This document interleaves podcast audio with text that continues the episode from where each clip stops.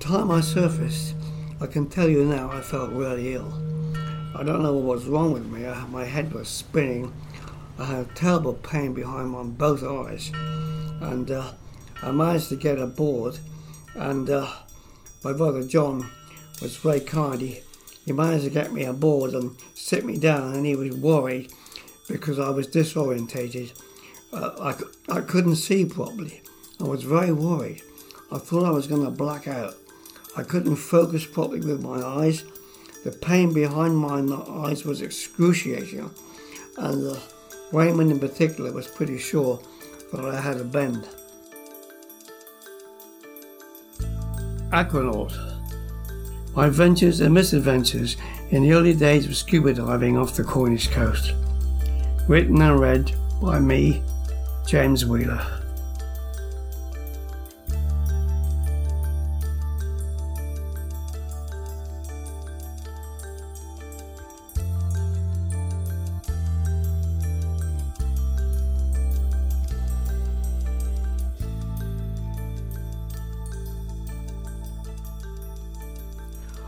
I've decided not to uh, talk about every wreck that we found and salvaged, but to focus on probably the most exciting. I've told you that we dived on the Runnelstone and uh, dived on the City of Westminster, but we thought there must be more there to find. And the whole area was quite vast, by the way. And we discovered that uh, with our photograph that there was quite a plateau on one side of the reef where the water was only about 70 feet deep. So, anyway, in the event, we decided to keep going back to the Runnelstone whenever conditions were right. And I say that with, some emphasis because it had to be perfect to dive there. Sea conditions were never ideal. It was always a big ground swell around the reef. And also, of course, the problem of the tides. So we decided to calculate our dives on slack water, of course, and also on neap tides, where there's not much movement in, in the tide in and out. So that gave us quite a window to dive on. So with these calculations in mind and the conditions ideal, we decided to always try and go back to the Runnelstone to see what we could find. Somehow, I personally felt there was more there for us to find.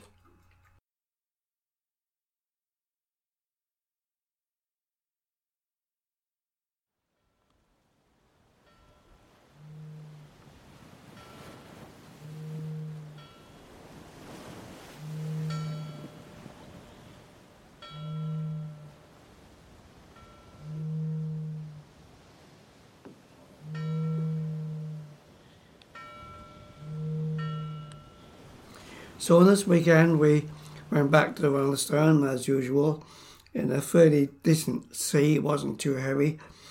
And by the time we got there, it had calmed down a bit. And uh, I, I, must admit that uh, the Runnelstone has something spooky about it for me personally. The sound of the whistle from the marker buoy and the clanging of the bell was so monotonous. It was, though it was calling us. Uh, there, and uh, a very spooky feeling for me personally, and put me off diving there completely. However, that's another issue which I had to deal with. So on this particular day, we got out there and decided to use our photograph to search the area on one side of the reef, on the Penzance side of the reef, rather than the Land's End side, which was deeper we were in luck. I don't know how it happened, but uh, we picked up what looked on the photograph as a sizable wreckage. Um, we dropped the anchor right away. Um, Bob, as always, was the first to dive, and he hadn't been gone that long when he surfaced with a, full of excitement that he'd found what in fact was a ship's boiler. Um, I immediately got kitted up to dive after him, and uh, he gave me some idea which way to go. Um, of course, we had to at this time put ourselves down the anchor rope to be sure that we were coming to the same area.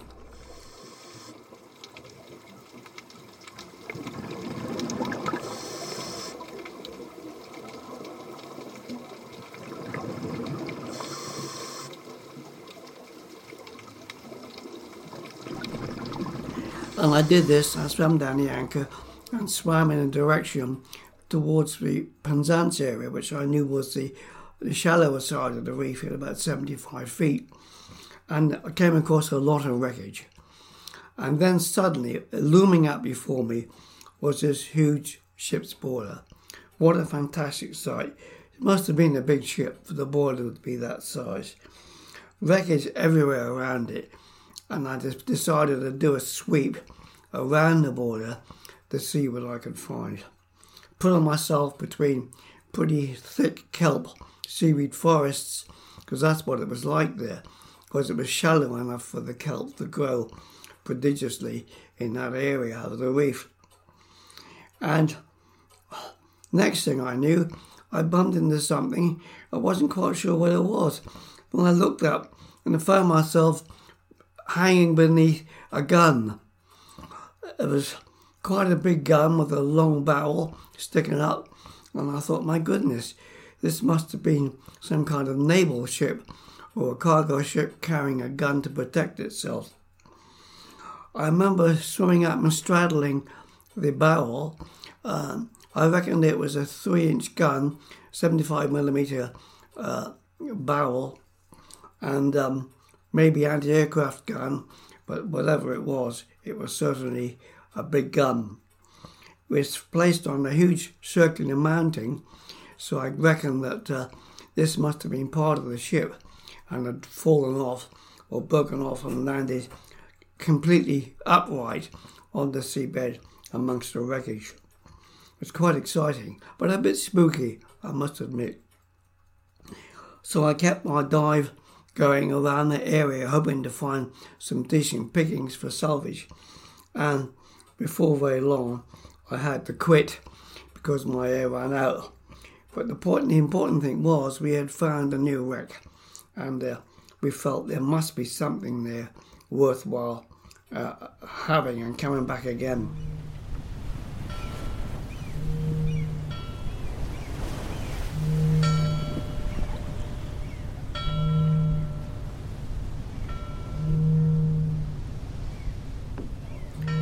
That's what we did. Uh, we decided to uh, come there another day. We got some landmarks while we were there, and um, so we could find find it easily, or not easily, but more easily. But also we had the photograph, so we knew that on our next dive, if you went in that vicinity, we bound to pick up the border, and that would be a great marker of exactly where we're right over the wreck. So that was something to look forward to, and uh, realise now that uh, as long as conditions were right, we could always go back there and see what we could find on the wreck. When we got back home, I decided to do a little bit of research, and I won't go into the details, but I found a number of wrecks listed um, on the Runnelstone, and one of them was called the Moorview now, the Moorview was apparently a cargo ship, but she was carrying ammunition. So I thought maybe this, if, if it's a cargo ship carrying ammunition, she might have also had a gun. And that could have been the very wreck that we dived on. In fact, it turned out later, much later, that I was quite right. We had in fact found the wreck of the Moorview. So on future dives, we had some idea of what we would be looking for. Uh, when we got to the Moorview, she could be carrying anything, ammunition, anything to do with the war. And of course, it was obviously the First World War that I'm talking about. How she was wrecked there, we'll never know, but uh, one of many wrecks on the stone. So, our next dive was to be on the Runnelstone again.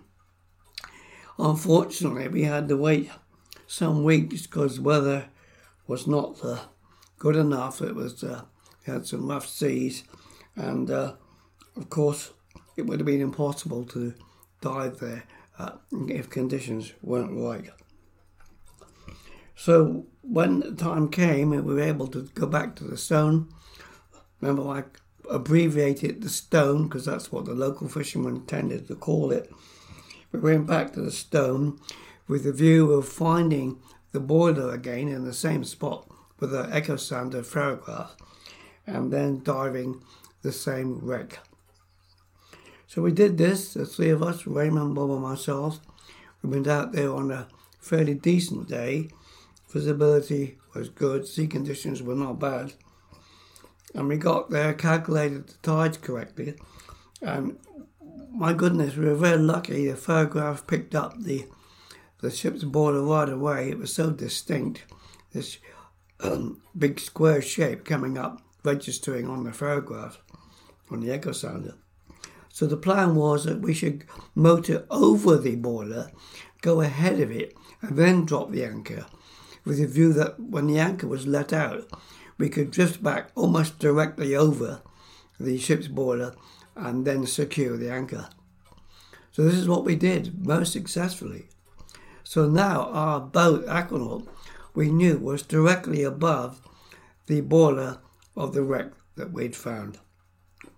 And from the border, of course, we had some idea of direction as to where to find the gun, and from there, the bulk of the wreckage. This was a great success. We got it off to a T, uh, anchoring just in the right place. And uh, so Bob, as usual, was the first to dive. And uh, right at the end of his dive, Bob came up looking very excited and uh, swam to the side of the boat where we were able to hold him, hold him, hold him with a rope, save him being swept away. He must have come up the anchor rope, of course, otherwise he would have been swept away by the tide. And we were holding him there, and he shouted up, I found something really worthwhile, he said. So it was my turn to go down, and Bob insisted that he had enough air left for me to go down with him because he wanted to show me exactly what he'd found.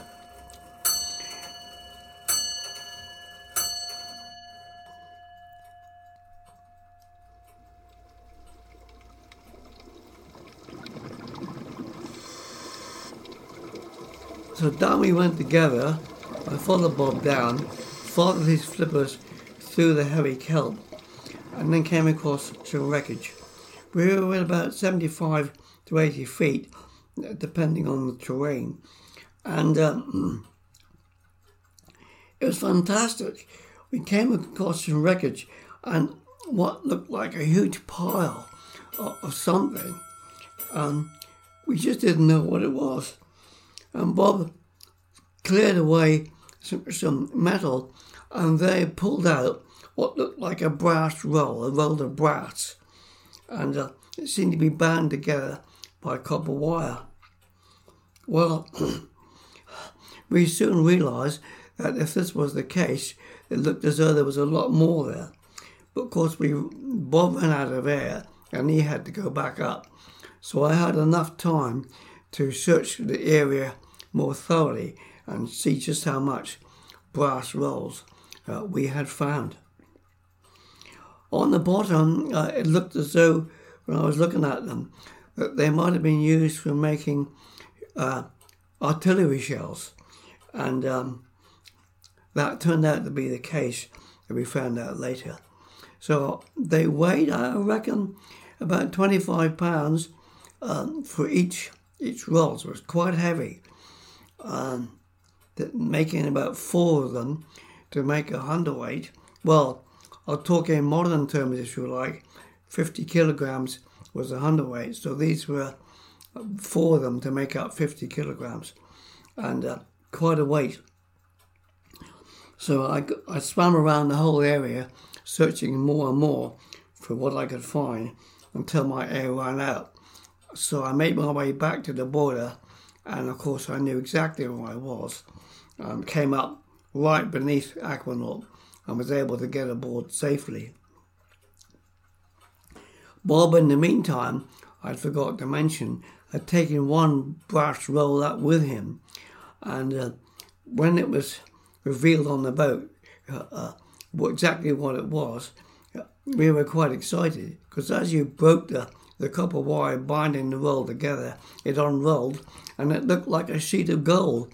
It was completely preserved, beautiful brass and clearly quite valuable. So we'd found something really exciting, and now we thought we've got to lift this, and that would be our next task on our next trip to the Runnelstone. And uh, that's exactly what was to happen.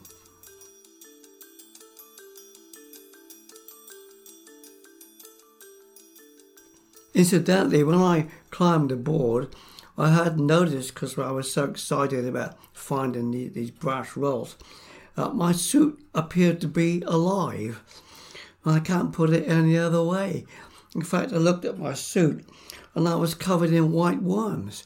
Uh, from head to toe, I had thousands of white worms all over my suit, crawling around these little worms. It was ghastly.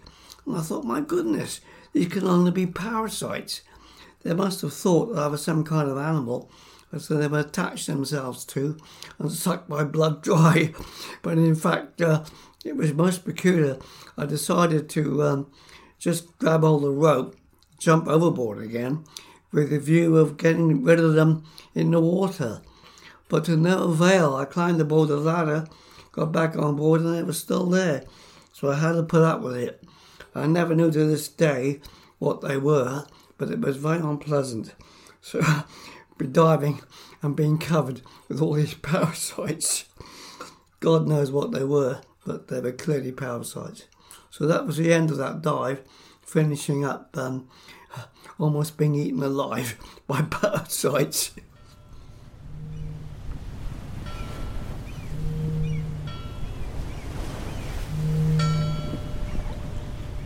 So, uh, on our next dive, we were of course ready to go return to the Runnelstone to dive on the wreck of the Moorview with the view of finding something really worth having. And um, we had a procedure.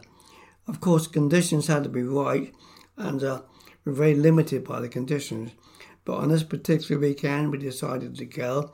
Um, we had to follow a pretty clear procedure to be sure that we were in the right place. First of all, with the echo sounder, the photograph, we must relocate the ship's boiler again, and uh, that would be the first thing to do. The second thing would be to motor past the border of the wreck and drop the anchor ahead of it with a view of Aquanaut, our boat, drifting back directly over the top of it. Um, this we did very successfully on this occasion.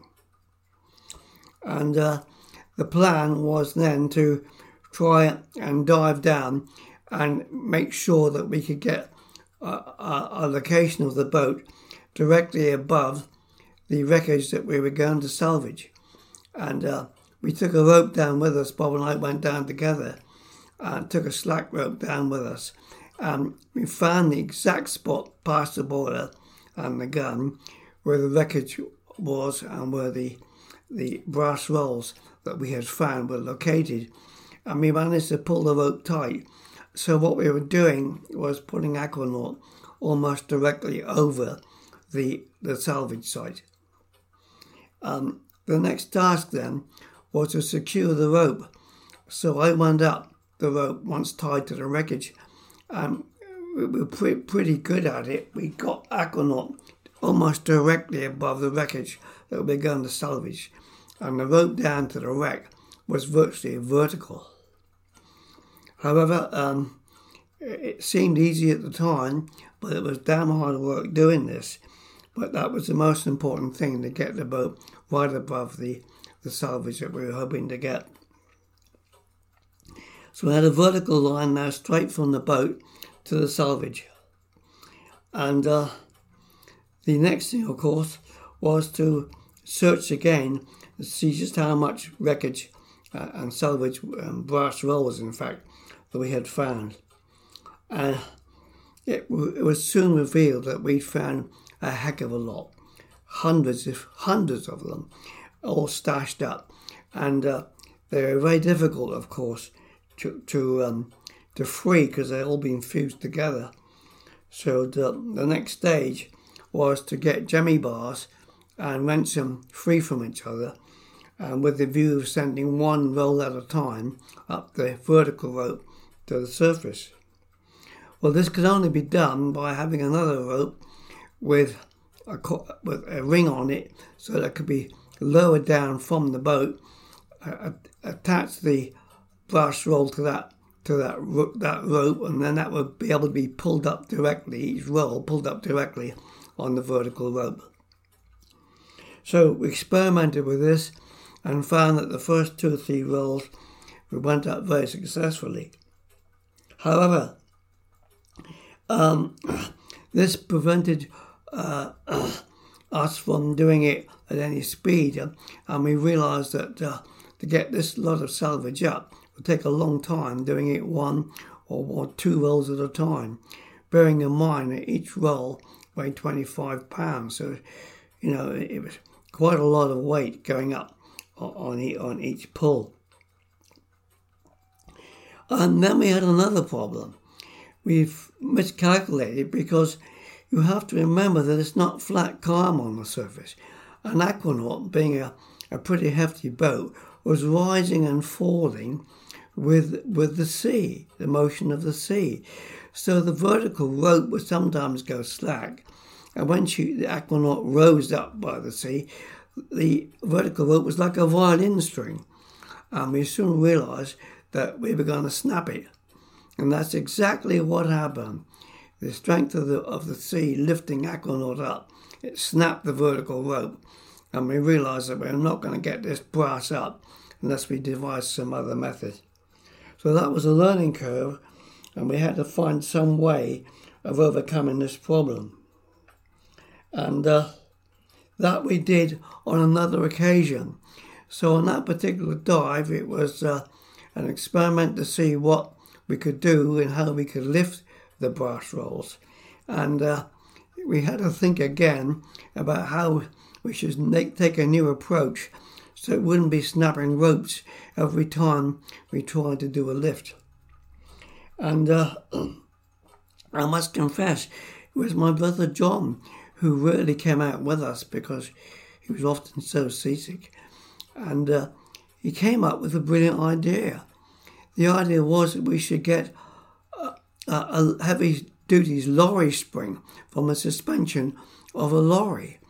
And uh, that the idea was that we should attach the, the vertical rope from the boat to one end of the spring and the other end with a wire to the wreck so when the aquanaut rose and fell, the spring would stretch. And uh, the spring was only about, I would say, just over two feet long. And so that would be the next time we dive, we would we get a, a lorry spring, and hopefully this would work but it was all very experimental, and the only way we could try it out was to actually do it on another occasion. I might add that uh, while we realised we found quite a, a worthwhile salvage here, we didn't realise quite how much there was. But freeing them with our jemmy bars, remember we're working underwater, we're working at 70 feet plus and burning up a lot of air and absorbing a lot of nitrogen when you're working hard underwater. So it wasn't easy freeing these brass rolls, which have been fused together over probably a hundred years. And uh, it was damn hard work, exhausting work uh, each time that we were to go out. But uh, disappointing, of course, on the first attempt because the, the rope snapped and uh, we realised that uh, we'd have to do something better than this on our next dive.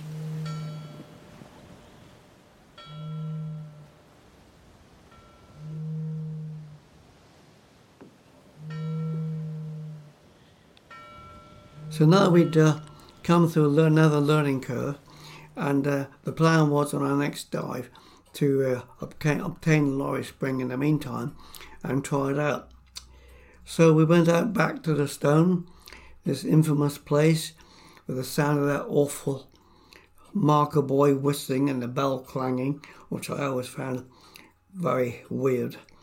Uh, I was always reluctant to go out there, to be honest, because I knew the place was pretty awful.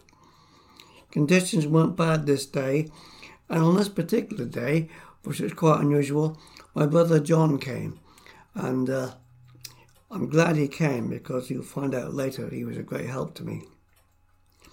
So there were four of us this, time. And um, we did the same procedure. We, lo- we located this, the, the boiler of the of the Moorview, the wreck of the Moorview. Did the same procedure exactly, dropped the anchor ahead of it, drifted back over the border, um, then dived and located the exact wreckage we were going to salvage, got the rope down and pulled Aquanaut directly above the wreckage we were going to salvage. Only this time, of course, at the lower end of the rope, we had attached the, the lorry, lorry spring coil with, with steel wire. And with the other end of the steel wire, we attached it to the wreckage. So we had a vertical rope now going straight to Aquanaut, and it proved absolutely a great success. With the rise and fall of the motion of the sea on the boat above, the spring was extending from over from two, from two feet to almost four feet. It was extending enormously and actually not snapping and not breaking. So we overcame the problem of snapping the vertical rope, and it was a brilliant idea. So that was a great success. So Bob went down with me on the first dive. Um, we fixed all this up and got it really operational. And then we had the, the second rope coming down on a ring with a wire to put through each coil of brass roll. In fact, we decided to put the wire through two coils at a time, and with the winch above pulling up, we managed to lift two rolls at a time. Well, we went great guns. We kept on lifting lots and lots of, of brass rolls. I forget how many, but it seemed endless. They were coming freer each time we managed to use our jemmy bars and pull them out two of us operating together. And when Bob's air ran out, I was left down there doing it. And uh, we decided to do more than one dive because we were getting greedy. We were lifting brass rolls at the rate of knots. And uh, I surfaced uh, as usual, having run out of air. Immediately, I didn't even get aboard the boat. I immediately had a bottle put over the side and I went down again on the second dive because I just saw the money and not the danger. So down I went again and began to do the same thing, freeing the brass rolls, putting a wire through each one, two at a time, giving the signal by pull, and up they went to the surface of Aquanaut. Well, we were going, going so well at this, uh, I soon ran out of air because I was very tired working down there, but I felt okay. So I surfaced run out of air with another bottle ready for me to go down again. I didn't even get back in the boat. I put on a third bottle of air and just dived, dived again a third time to do the same thing. And when I got down there, I was freeing these brass rolls two or three at a time and sending them up. However, I began to feel very tired and a little bit dizzy, I remember, so I decided to abandon it and I surfaced. The time I surfaced, I can tell you now I felt really ill. I don't know what was wrong with me. I, my head was spinning. I had terrible pain behind my both eyes, and uh, I managed to get aboard. And uh, my brother John was very kind. He, he managed to get me aboard and sit me down, and he was worried because I was disorientated. Uh, I, I couldn't see properly. I was very worried. I thought I was going to black out. I couldn't focus properly with my eyes. The pain behind my eyes was excruciating, and uh, Raymond in particular was pretty sure that I had a bend.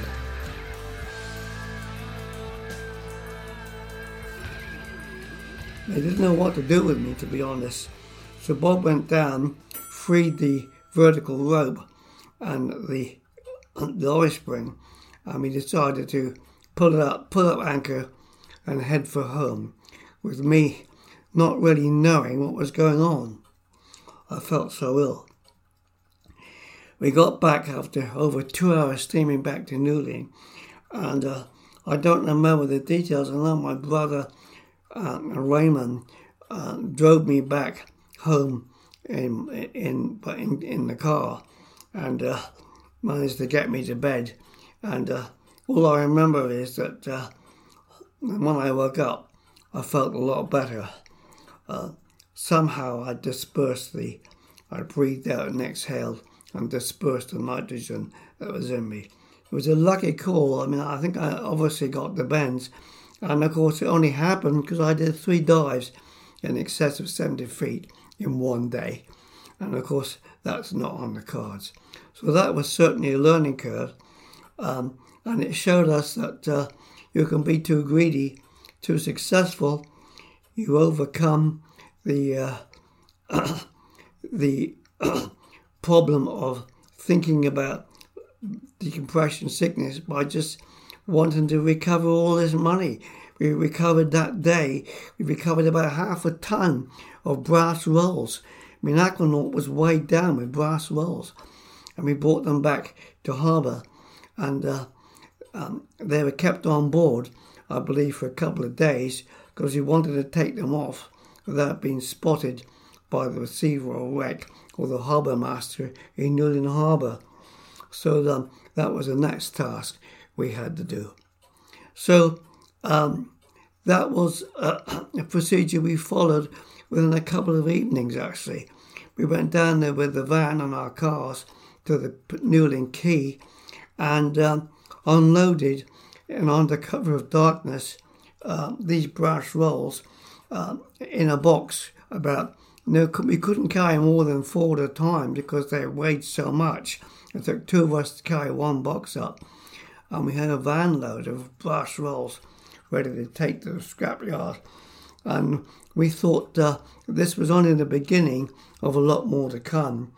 But uh, it was a very successful trip, and of course, we learnt that we must never overdo it um, and be sensible about it and just get enough up at one time to be sure that we are all safe without getting into decompression sickness.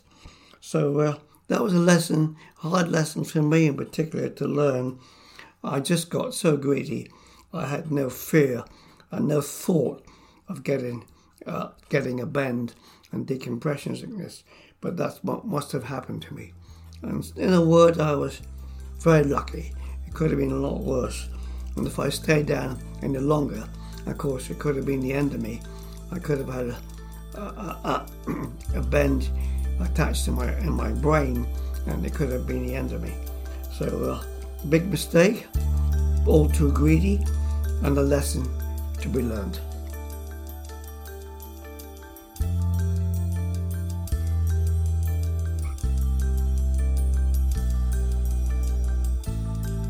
In the next episode, I want to talk about further dives on the Wellstone, diving on the wreck of the Moorview, and the great pickings that we had, and uh, how exciting it all was, and how, of course, um, how successful it was in the end of recovering some quite valuable metal.